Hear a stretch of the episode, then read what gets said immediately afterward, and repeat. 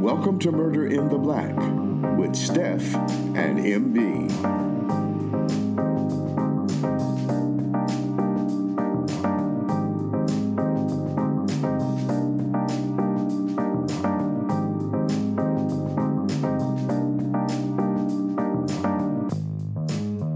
Welcome back to Murder in the Black.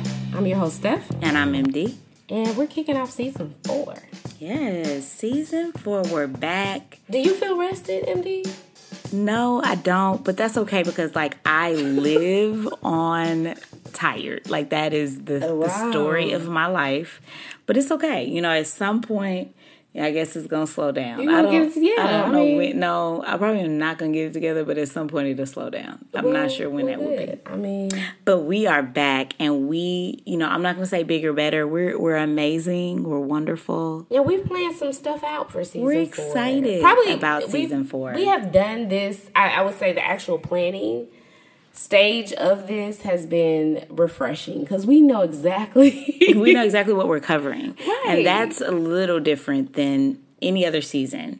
Even if we knew like one or two cases going into a season, we didn't know all, all of our them. cases, and yes. we actually know all of our cases. So we're super excited to bring that to you and to jump into our first theme of the season. So our first theme of the season is sports related. Yes, we're covering true crime related to sports, which is going to be super interesting.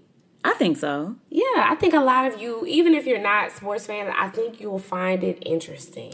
Just because you know the people. I mm-hmm. always think it's fascinating. It's wonderful to, like, you know, hear about, you know, just everyday people and, you know, crimes and victims of crimes in everyday life, right. But it's all, to me, it's like super fascinating when the person has some relative fame. Yeah, because you get to learn a little bit more about them, and and I mean, and cover them in some prayer, because Lord, right? You know what I'm saying? But M D, what should we be doing? We should grab our coffee if it's the morning, and grab your wine if it's the evening. But either way, let's get into it.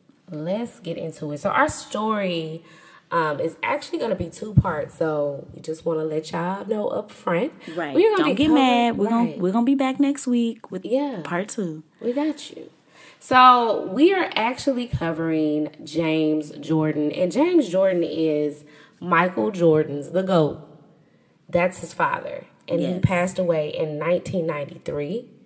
So let's get into what actually happened, what took place. So James Jordan was from Wallace, North Carolina. Um, he grew up, he had a tough upbringing, um, a very hard, like a poor background. He came from a poor background. But he eventually joined the Air Force. And in nineteen fifty-seven, he married his high school sweetheart named Deloris. And, you know, they got together and they had five children. Ooh. Did you know they had that many kids? No. I actually only know of Michael Jordan's brother, Larry. Right, me too. So I, was I don't like, know. Larry is, I don't know. I don't even know why I know Larry. But well, I, you knew Larry. Yes, so, knew yeah. Larry. I okay. think I may have even known he had a sister, but I definitely didn't know he had four other siblings. Me either. I was like, okay, I was busy in the fifties.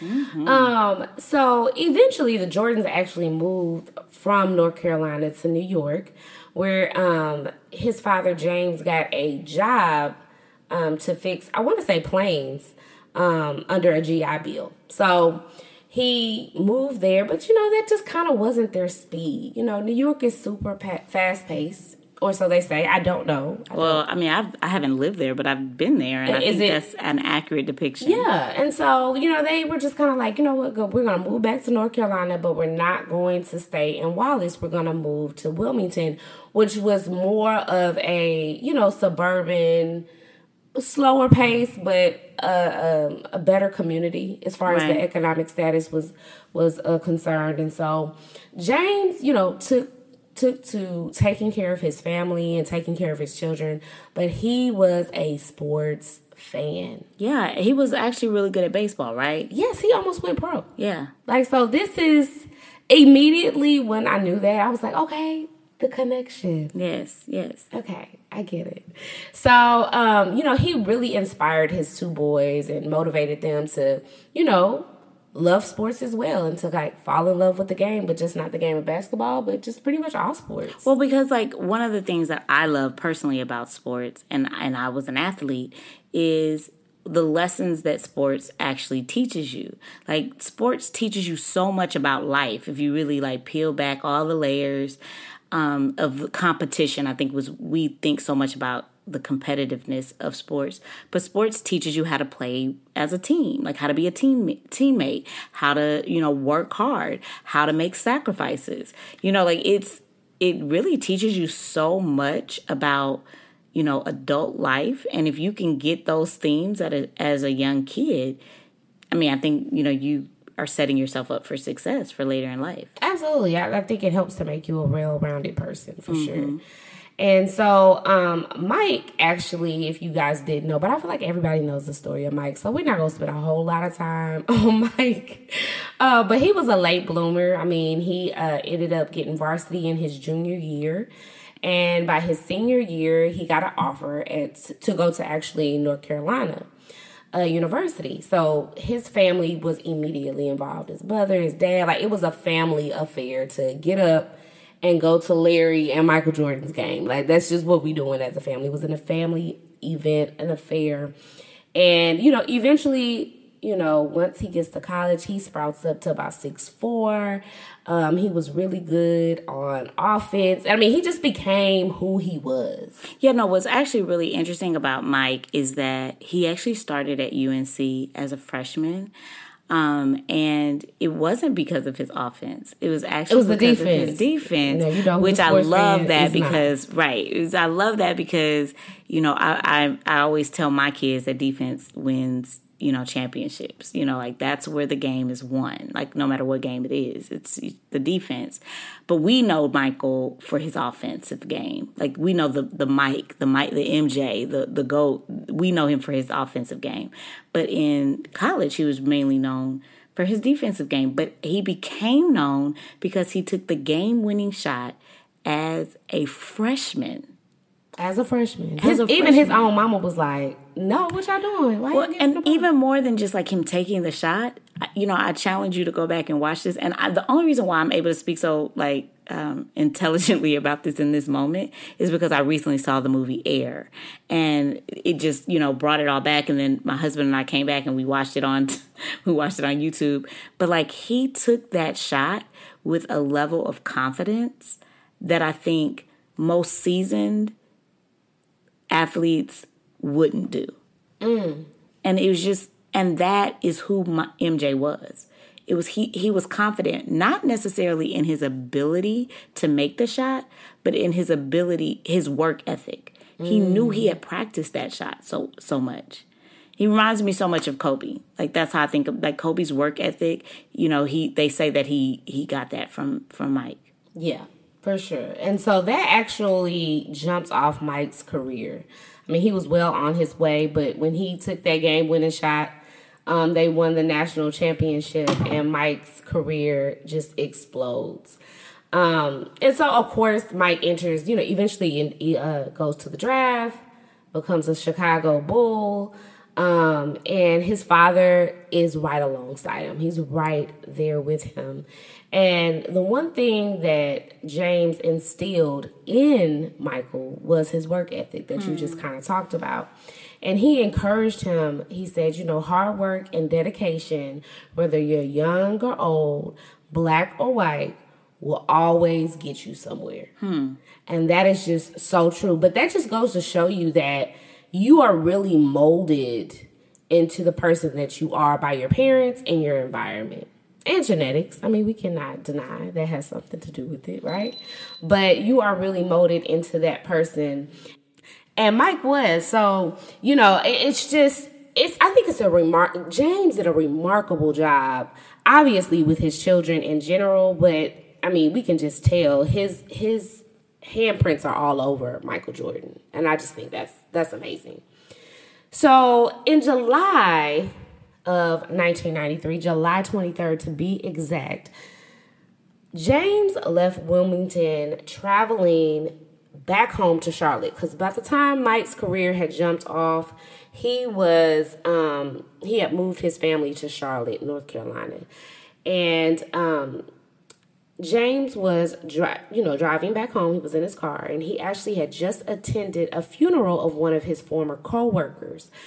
And he was actually scheduled to fly. He was going back to Charlotte and was scheduled to fly out to Chicago that next day because he had a golf tournament to play with Mike. And if you know Mike, you know he loved golf, and so did his dad. So at some point, it's suspected that he became tired and pulled off in a place called Lumberton, North Carolina, to get some rest. And I want to say this was between I ninety-five and I seventy-four, and a lot of truckers would drive along that path. And while he didn't stop at a particular rest stop, you know how they have the rest stops on the highways that we see when we're driving long distances, it was not a marked rest stop, but a lot of truck drivers would stop and get some rest. Mm-hmm. So it, I mean, you know, I kind of just want to say that because oh, okay. it wasn't so it a marker. Was, it it was a stop though. It was a it was a natural it, stop. It was a, I don't want to say place. It was natural, but you would see a lot of truck drivers who would pull off and just be on the side of the road, and they would rest there. And everybody in the community knew it. Like, oh, okay. okay. But it wasn't a marked resting stop. Okay, that's and important. I don't know if it's because it was nineteen ninety-three and they had a sign or. I don't know. You know, I was still a kid. So, um, you know, so he pulls off. Now, what they did say is that he had went to dinner before leaving Wilmington, right? It was a funeral. It was probably a repast. And they said he actually had something to drink. So the first theory was is that he just didn't pull off because he was tired. He pulled off because he was intoxicated and he needed to get some rest. But that didn't make just a whole lot of sense because five hundred yards away from where he stopped was a hotel. Well, it doesn't make a lot of sense why he would pull over at all if there was five hundred feet away. Exactly. Like, because you could just go to the hotel. Just go to the hotel. And then, and then it was alleged that he didn't have any money. Yeah, but he was M J's dad. Exactly. Like, so all of the reasons why, like, people would, you know, when they would hear this story, they were like, well, that's still, I mean, he's M J's daddy. He's in North Carolina. My God, everybody knows Michael Jordan. Who doesn't? Yeah, who doesn't know? I mean, who doesn't know his daddy at this point? Because his dad was featured in national commercials with him. Like, everybody knew him. And he was always with his dad. And he was always with his dad. Absolutely. So, you know, they're trying to just put the pieces of the puzzles together. And they know for a fact because cell phones were actually, it was early, but you could have a cell phone in your car. You remember yeah, that? Yeah, exactly. My dad had one. Or was it Mama? I, yeah, I whatever. was a kid in ninety-three. I don't know about that life. I mean, I was too, but I remember when they got a car, a car phone. I think it was, I think it was Daddy. Daddy had one and then Mommy got one. Okay, sure. So, you know, um, you know, uh, he had a car phone. So they were able to track down, like, they were able, able to pull those phone records and see that he had talked to people from the twenty-second and he had talked to people from the twenty-third, but then he kind of just went ghost. Like, he didn't call anybody. Now, I have to mention that from the twenty-third until they found him in August, nobody was looking for him. Well, or nobody reported him missing. There you go. Mm-hmm. Nobody reported him missing to the local police. Which is so strange. And he had a fifty-seventh birthday. Right. In between that time. And I think for me, when I was researching this, I was like... That is so uh, strange. Okay, I think that is that's very weird. Because, okay, so maybe you're missing for a couple of days or, or weeks. And even if I think that is normal for you, your birthday? Your birthday? Like, I'm going to be, I'm gonna be trying to find you on your birthday. Absolutely. I mean, okay. Well, you know, so they say that M J's security team was looking for him, but they didn't. Well, they conducted it. Yeah, they were looking for him, and they kind of conducted their own little investigation. investigation. But, like, y'all not the Texas Rangers. Y'all not. I don't care if you are the Texas Rangers. You're not reporting him. We're not gonna report him. It's just that was just odd to me. It is odd. It's, it's odd.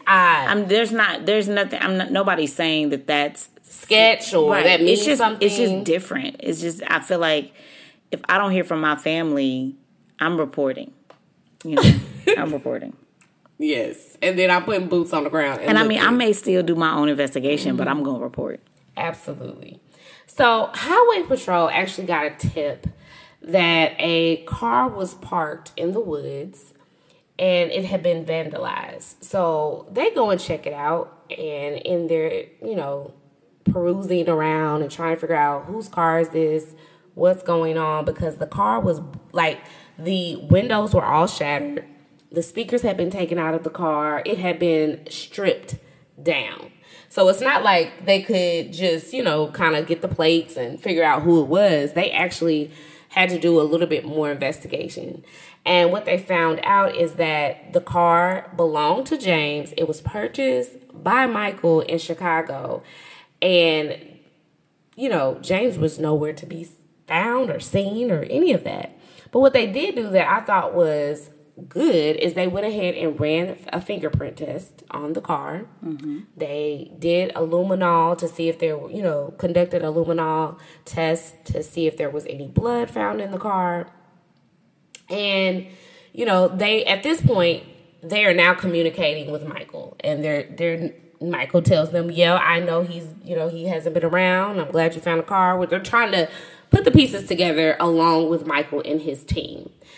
But what they don't know at that particular time is that two days prior, a body was found floating in the water, and it was actually found by a fisherman. Now, this body was found in North Carolina near the border of, well, it was the border of North Carolina and South Carolina. So yeah, technically, it county. was it was a different county, but it was mm-hmm. South Carolina. Like it's it's that kind of like middle place where oh, yeah, if it was you a land different, it was near, a different state, but right. Okay. And if you mm-hmm. if he was probably on the other side of North Carolina, right? But right. So they found that body.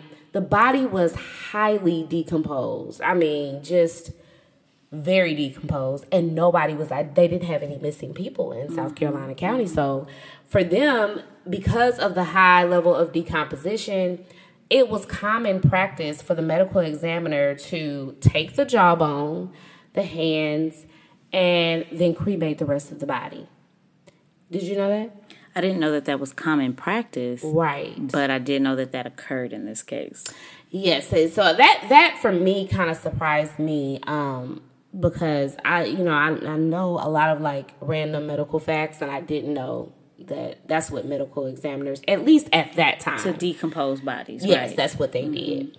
Um, but it also makes sense because if you don't have anybody to I D the body, well, you're going to get things that you need to identify the body if something comes up. But the rest isn't salvageable. You know what I'm saying? I mean, it's decomposed. Right. I mean, it really does kind of make some some level of sense, and it's prudent that they took pieces of the body that that could be used to identify later. Absolutely, absolutely. So as they are kind of like now putting the pieces of the puzzle together, okay, this body found in South Carolina, this body, you know, the car was found, found in North Carolina. Mm-hmm.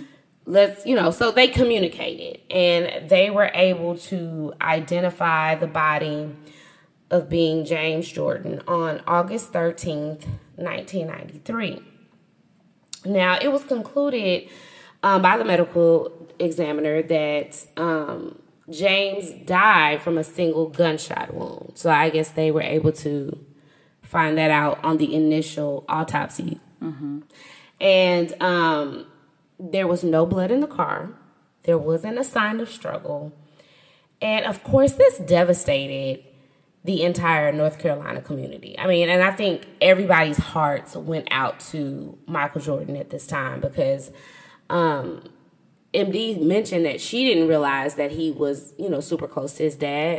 Um, but it was, it was known, like his dad was his rock. I mean, especially around his close circles and the Chicago family, um, and North Carolina community. People knew that, that his father was his mentor, was his best friend, was, you know, his everything. And so, you know, everybody was trying to, at that time, just kind of get together, be a community, be everything that that that Michael Jordan and his family needed at the time. So Michael Jordan and his community showed up uh, for him, and not only did a lot of people who were present in his life at the time come um, for the funeral of his father, But uh, a lot of his old friends from the community in Wallace and in Wilmington showed up for the funeral, and his father was laid to rest in Wallace, North Carolina, where he was from. Um, but now it was like the mystery of, we found his dad, you know, he, he passed away, but who did it? Mm-hmm. And what happened? And so everybody was just trying to figure that out. And now the murder investigation really kicks in and begins. So, M D, tell us a little bit about what happened. So, ten days after the body was discovered, you know, they, like Steph said, they did a lot of this, like, preliminary testing of the vehicle. And one of the things that they did was, you know, take fingerprints. And those fingerprints, you know, were able to point them in the direction of some some boys, four boys, that w- were the ones that actually did strip the vehicle and destroy the vehicle. But the, those boys are like, listen, like, we were just approached and asked to strip this vehicle and destroy this vehicle. We weren't, we didn't have anything to do with anything else. It we, wasn't me. It wasn't me. And the police believed them. Okay, now I don't know why the you know the police just believed them off jump, but the they were able to direct them to this guy named Daniel. Daniel Green, who they said, Daniel Green and this Indian guy are the guys that came and gave us the car. Like, that's all we know. That's all we got. And so the police end up going and finding Daniel Green's brother, who was in the military at the time. And so it was, I guess he was easy to, to identify. They went to go speak with David, uh, which is Daniel Green's brother. And David's like, you know what? Um, yes, I did see my brother. And yes, he did. He was driving this red Corvette. Um, I believe it was a Corvette, right? Was it a Corvette? Yeah, was it a Lexus? Okay, listen, Ooh. It was a red car, y'all. Just know. It was a red car. But, you know, I, my brother was driving this red car, and it was it looked really expensive, and I asked him where he got it from. And, you know, he didn't really tell his brother where he got it from. He kind of, you know, just, it was very sketchy. And so his brother was like, y'all got to go. Like, y'all got to get away from my house. I don't know how you gonna go, but go. But you're going to get away from my house with this car. And so, you know, he just tells the police everything that he knew, which wasn't much, right? And so the police asked him, well, where does your brother live? And so he tells them, you know, my brother lives in, in Robeson County. And that just put off all the, like, alarm bells in the police officers' heads, because what they found from those phone call records that they pulled mm-hmm. is that several calls were being made to Robeson County. Well, what they did know is that Mister Jordan didn't know anybody in this county, or, like, you know, t- to the best of their knowledge. And so it was strange that he would have been making these calls. And so once they saw that Daniel Green lived in Robeson County, it just kind of put the two and two together for the police officers. So they go to um, Daniel's house, which Daniel lived with his mother at the time. And they asked Daniel if he'll come down to the station to talk to them. Daniel freely goes to the police station. Okay. How old is Daniel? Daniel's eighteen years old. Okay. So he's of age to talk to the police without parental cons- consent or parental presence, you know. Mm-hmm. But, you know, he, he did freely go down on his own accord and talk to the police for several hours. And during this time, the police, you know, are questioning him. Daniel never asked to speak to an attorney, but get this, they also never invoked his rights. Like, they never, they didn't I'm sorry, him. they didn't Mirandize him. Mm-hmm. Now, they didn't have to, though, according to them, because he was not under arrest. It was a non-custodial investigation at this time. So this is a great place to just stop and pause and explain. Okay, yes, please. If you are not under arrest, the police do not have to read you your rights. That means that you need to know your rights for yourself, and that means you do not need to be talking to the police without an attorney present, because it's non-custodial. So, like, they don't have to read you rights because you're not under arrest. You're not under, you know, custodial, you know, guardianship by the police. So you don't have to be there. You can leave at any right. time. Daniel could have got up. Without asking if he could leave, he could have just got up and walked out according to the police, because it was a non-custodial investigation at this time.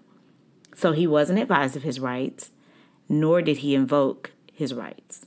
Yeah, I think that's just so important to say, because a lot, a lot of times, it's just ignorance. Like, if you don't know, you don't know. And oftentimes, the police do this as a tactic, right? Mm-hmm. You're not under arrest. You're just here. You can. I, we just want to. We just want you to talk to us and like tell us like what you know and we do you know anything? And we just need help. And are you going to help us? And I think there's a part of us that wants to help, especially when we feel like we're innocent and we didn't really do anything wrong. You're just like, I just want to help, and so you sit there and talk. Uh, no. You do not need to talk to the police without an attorney present. And I recently heard on like a true crime, crime documentary where one of the parents was talking about the, the crime, and she was like, and he didn't want to talk to the police, and that's how I knew that he was guilty. And I was well, like, well, baby, everybody no, gonna think I'm guilty. That's not what that means. I, I think that that is what we're trained in our culture to believe, is that if you're not willing to talk to the police without an attorney present, then you're guilty. But no, it's prudent to not talk to the police unless an attorney is present. Guilty or innocent, get an attorney. Get an attorney. So, um, So, yeah, so he ends up talking to the police, and he talks to them for hours, and he tells them, his story to them is, we I was walking down the street with my friend, and this guy named Rick approached us, and I don't really know this guy, but he just approached us, and he was like, hey, do y'all want to take this car off our hands? Mm-hmm. Y'all can have this car, mm-hmm. so long as you move this car. And we were like, yeah. Let's do it. This sounds Let's like do a it. plan. And we drove around in the car for a couple of days. So that was his like story, and he was sticking to his story. So they go, they they identified this Indian guy that everybody had said that Daniel was with, and his name was Larry. And Larry, and by Indian we mean Native American. By Indian, yes. yeah, they were saying Indian, but yes, Indian, Native American. And so Larry, they go pick Larry up, and now Larry is under arrest because Larry had outstanding warrants. So they actually don't pick Larry up under the the auspices of this investigation. They pick Larry up on under his warrants. And so they actually do advise Larry of his rights. Okay, so in that situation, what was Larry, what was going on with Larry? Like, what was his, why he had warrants? Do you know? Yes, because Larry... I'm like, Larry. Larry has a criminal background. Mm. Now, actually, both of them have mm. a criminal background. But Larry was um, on probation, and he had violated the terms of his probation. Okay. He was under, you know, uh, he was out of jail for robbery, past robberies, burglaries, mm-hmm. and some additional stuff. Like, Larry was a seasoned criminal. The police knew him, and they knew him well. And so they advise Larry of his rights, but Larry waives his rights. He's like, no, I don't need an attorney. I'm going to talk. And Larry tells us the same story that Daniel tells, okay? Initially. Initially. Initially. Because they try to get both of these guys to turn on them, you know, and this, this is a classic investigative say, it's technique. A, yeah, it's, like, it's like, come on. Old as time. It is old, mm-hmm. like, tell as old as time. Song be. as old as time. Okay. Okay, it is. It is. Everybody knows this is what the police do. They try to. You got multiple people that are um, under suspicion of the of a crime. They try to get one of them to turn on the other person, and the way that they do that is say, "Hey, if you talk to us first, I mean, we then you can get a deal. I can help you. I can help you. you like, help me help you. You know what I'm saying? And tell me the truth, so I can just crack this case. Absolutely. And eventually, Larry does talk." You know, what's really interesting is that they presented a the same deal to Daniel. They they literally push a piece of paper in front of Daniel with a written testimony of like the fact that that stated in Larry essence did that it. Larry did it. I witnessed Larry pulling the gun and killing, killing Mister Jordan. I didn't pull the gun, but I did see Larry pull the gun. And Daniel was like, I'm not doing that. I'm not doing it. I don't, I'm sticking to my story. I'm going to stick beside him. I'm going to stick beside him.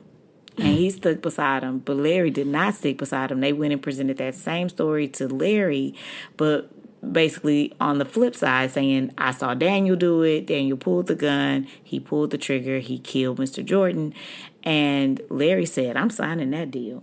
Now, as this is going on, like even before, I kind of skipped over a part because even before they are trying to get Daniel and Larry to flip on each other, while they're in this invest like, you know, interrogation with mm-hmm. the police, other officers go to Daniel's house and they begin to conduct a search.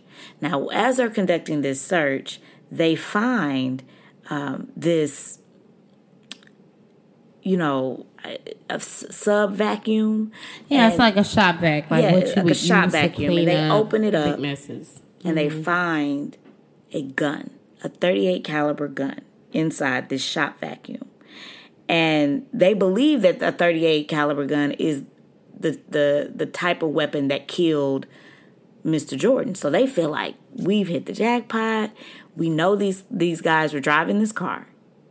And now we can put the gun in their hand because we got the gun. Is there anything else? And so as they're continuing to search, they see this area where like there's a bunch of V H S tapes. And if, I mean, you're going to have to explain the V H S tapes. Oh, because we do have some folks on here that don't know what a V H S is. So V H S is back in the day, guys. We back used in the, to, yeah. You know, there would be this, you know, um, it's a tape and it's like rectangular. Mm-hmm. It's probably like the size of a book. And you could stick this into a, a, a what, did, what do we call it? A V C R. A V C R.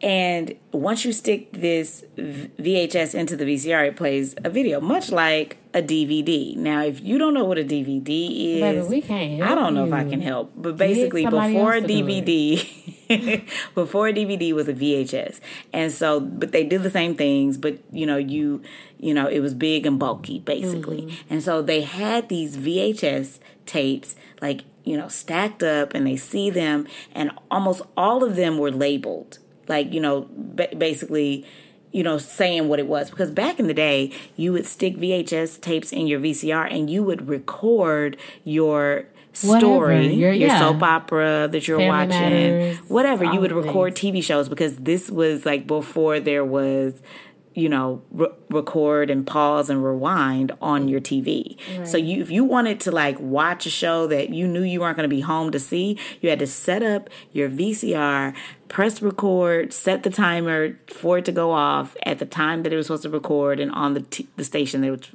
supposed to record. The whole thing. The whole thing, guys. And so there were labels on all of these V H S tapes except for one. One V H S tape was not labeled. And for the police, that was suspicious, so they grabbed that particular tape and took it back to their station and watched that tape. What they see, girl? Now, on that tape, they see Daniel Green rapping. I mean, he's saying things like, two shots to the head, bro. I mean, like, pretending like he's pointing a gun. But more than hearing him rap and acting all like, you know, gangster, whatever, they see Mister Jordan's Rolex watch and his N B A All-Star ring. Mm-hmm. So not only are they able to put the gun in, you know, these boys' hands, but they actually see Daniel wearing. Flexing hard. Flexing the dead man's possessions. And so they feel like we have an open and shut case. Yeah, and this this went super fast, didn't it? It, it went. Like it was the... really quick. It was like a you know, you know, we find this car, we find the body, we we uh, you know arrest the, the perpetrators. You know, they find the the gun, they find the V H S tape, they get Larry to flip on Daniel, they get a confession. Boom, boom, boom. This is a sealed deal. We're going to trial. So this should be the end of it, this, right? Should be the end of this case. But we know it's not because there's a part two. There's a part because two. Because although this seems very open and shut, it's very far from that. Okay. Because there was some very deeply rooted corruption going on in the police. Yeah. Yeah. So you have to find out about this wind, winding road. It gets crazier than you think. Absolutely. It's open and shut, but you have to pull back the layers of the onion, as they say, to really kind of make your deduction at the end to say, hmm, do I Absolutely. believe this happened or not? And back in ninety-three, ninety-four, ninety-five, when this case, ninety-five, I think, is when it went to trial. Um, back back when this happened, it was it was very open and shut for not just the police, but for the media, for everybody that knew anything about the case. Uh, um, and it wasn't until recently that uh, one of Daniel Green's, you know, attorneys kind of shed light on how this is not is is anything but open and shut. Yeah. So absolutely. Next week we will come back and explain just how corrupt the police department in Roseland County. And Robeson County was. Yeah. Yeah. So before we go and let you guys, you know, marinate on this for a little bit, Um, definitely want to provide an update about a case that we covered here back on season three, which is an update on Shanquella Robinson. Can you tell us a little bit about that, M D? Right. So um, Shanquella Robinson is one of the cases that we actually covered uh, that was present. You know, we typically don't do that on our podcast. Uh, Steph does do that in her story times on TikTok. Go follow us at Murder in the Black. But we don't typically do that here because it's very difficult to keep up with it in terms of, you know, most of the time, police officers do not release information in an ongoing investigation. Right. So it's hard, right? It's hard to get those details and to really be thorough in our investigation to be able to give you the details that you need. However, we chose this case and we want to keep you updated. And so there was a recent Um, update in this case about six days ago. The F B I came out and stated that based on their evidence and their findings and their invest- investigation, they do not believe that they have available evidence to support a federal prosecution. So what does that mean? I mean, right. Obviously they can't go forward, right? Well, not with a federal prosecution at this time. And they don't say at this time, but I'm saying at this time because you just never know what may come up later down the road. And and and you're not, you know, federal, the, the federal uh, federal prosecutors can always, you know, bring charges later. One of the things that I want to say, because so many people are like, so what does this mean? And is this the same as the extradition to Mexico? It is not the same as the extradition to Mexico. This is completely separate and apart. This is the United States. Uh, when you have a crime involving a United States citizen, um, and a United States citizen is alleged to be uh, to have taken place, taken part of that crime, the the U S can pursue charges, right? right? We can pursue charges. And so this is the United States saying we don't have enough evidence to support a federal prosecution at this time. At this time. Now, what did, and I think this is what so many people want to understand, well, what did the federal, uh, what did the F B I do to investigate this crime? Why do they feel there is no evidence? And what the F B I did was they talked to the family. They interviewed the family.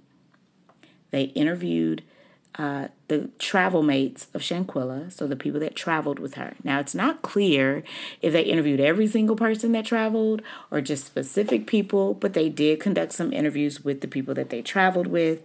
And then they actually did an autopsy of their own of Shanquella Robinson's body. Now, what I what I think was is really interesting about this particular autopsy is that when the F B I conducted this autopsy, the body had already been examined and, for lack of a better term,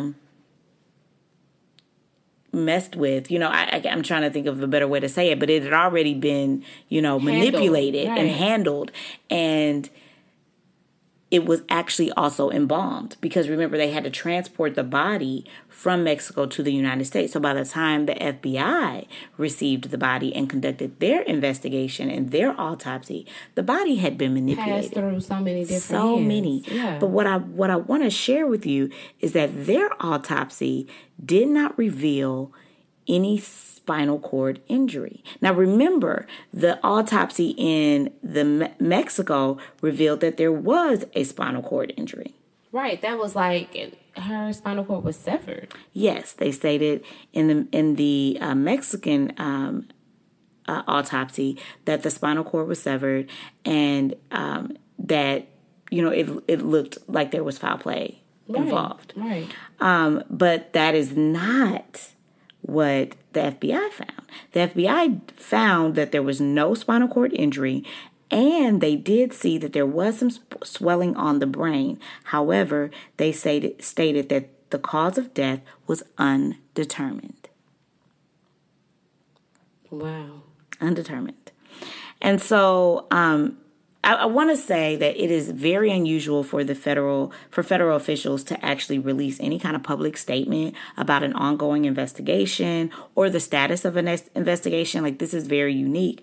But the federal um, federal officials felt like it was necessary to do so, and they and I quote what they stated: "It is important to reassure the public that experienced federal agents and seasoned prosecutors extensively reviewed the available evidence and concluded that federal charges cannot be pursued." No, that's disappointing. So I, I really want to, to put emphasis on that federal charges cannot be pursued. And I want to put emphasis on what they did not say. They did not say that there was no foul play involved. They did not say that they don't think that federal charges could be pursued later down the line. Like, you know, they, they're not saying that. It's important to understand that when you bring federal, um, when you take, when you bring a case to trial, like when you say, hey, we're going to bring charges against somebody, and you take that person to trial, if the jury acquits that person, that's it, that's all. Right. That is true. Double jeopardy. And so you have to be very careful about, if you don't have a lot of evidence, you feel like you have weak evidence, or the evidence just doesn't support your conclusion, you can't just, you know, gung-ho say, I'm just going to, I know it, I feel it in my gut, mm-hmm. and I'm just going to go with what I feel. You have to be very strategic. And so, unfortunately for the family, that's how the federal officials felt about this case, and they didn't feel like they had enough to warrant federal charges being filed. Um, and that's it. That's that's where this case lands in terms of, you know, federal charges in the United States being brought. Now, can extradition still happen for those individuals that the Mexican authorities have named? Yes. Will it happen? I don't know. Right. Right. We just have no idea. No idea. And I mean, I just want to throw out there that th- there are so many nuances to that. There's so many nuances to extradition and wanting to cooperate with the country that's requesting the extradition. There's political implications to it.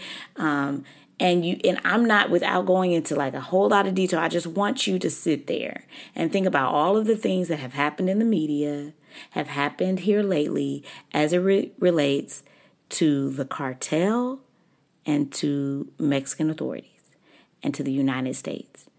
And just let all of that process. And it's unfortunate that Shanquella Robinson's case may or may not be caught up in that. So, where do we stand now? Well, the family is extremely disappointed. Yeah. Um, they they feel like justice is not being served. And, and I, I want to, you know, share with you one of the statements that uh, the the family's attorney made after the, the federal officials released, you know, their findings. And I, I just thought it was so powerful, and it really speaks to why Steph and I do our, one of the reasons we do our podcast. And um, their attorney stated, Black and brown people always have to carve their own path to justice.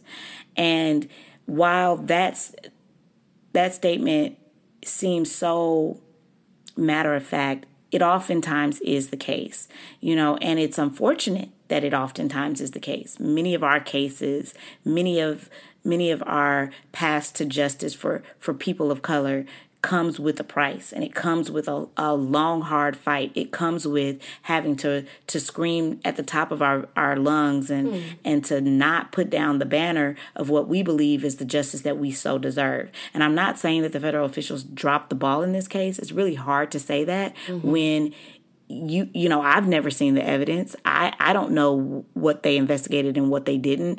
And, you know, all I know is what's on social media and the little bit of pieces that is out in, in the public. But, you know, I do know historically, black and brown people, I do know historically that people of color have to fight a little harder for the justice that they believe that they want. And so if you want to join that fight with this family, with Shanquella Robinson's family, they are holding a march to, at the State Department's headquarters in Washington, D C on May nineteenth, um, which would mark the two hundredth day since Shanquella Robinson passed away. You are more than welcome to join them and stand with them to raise your voice if you believe that Shanquella Robinson deserves um more justice than what she has has received, which is pretty much none. No, so right, that, that sums it up. But yeah, so we we will continue to um, give you guys updates about this case. We we, we are hoping that more evidence um, comes forth so that we can get these people who are responsible for her death the first time around. Um, so we hope that Maya's or M D. I mean, you know what. I, mean, I just have to say, it is. Both my husband names. Listened to this episode, and M D literally said my ear, M D, my ear, M D, like four times. He was like, okay, she just needs to say my ear at this point. No, it's M D. We're going to keep that. Yeah, so M D, yeah, you know, I, I hope you guys have enjoyed uh, the legal explanation. We actually had somebody leave us a review during our hiatus. And she commented on how much she enjoyed M D's perspective, legal perspective, because she doesn't often get that in other podcasts. So, you know, a little yeah, you know, I try to help out as much as possible. It's fun to talk about that because that's my full-time job. So right. I love it. Yeah. So we hope that you guys have enjoyed this episode. We want to encourage you to leave us a review. Um, And give us some critiques if you feel like we need some. Uh, we are open to healthy critiques. Um, and also just share, if you care, with your friends and family. And we will be hosting a giveaway soon.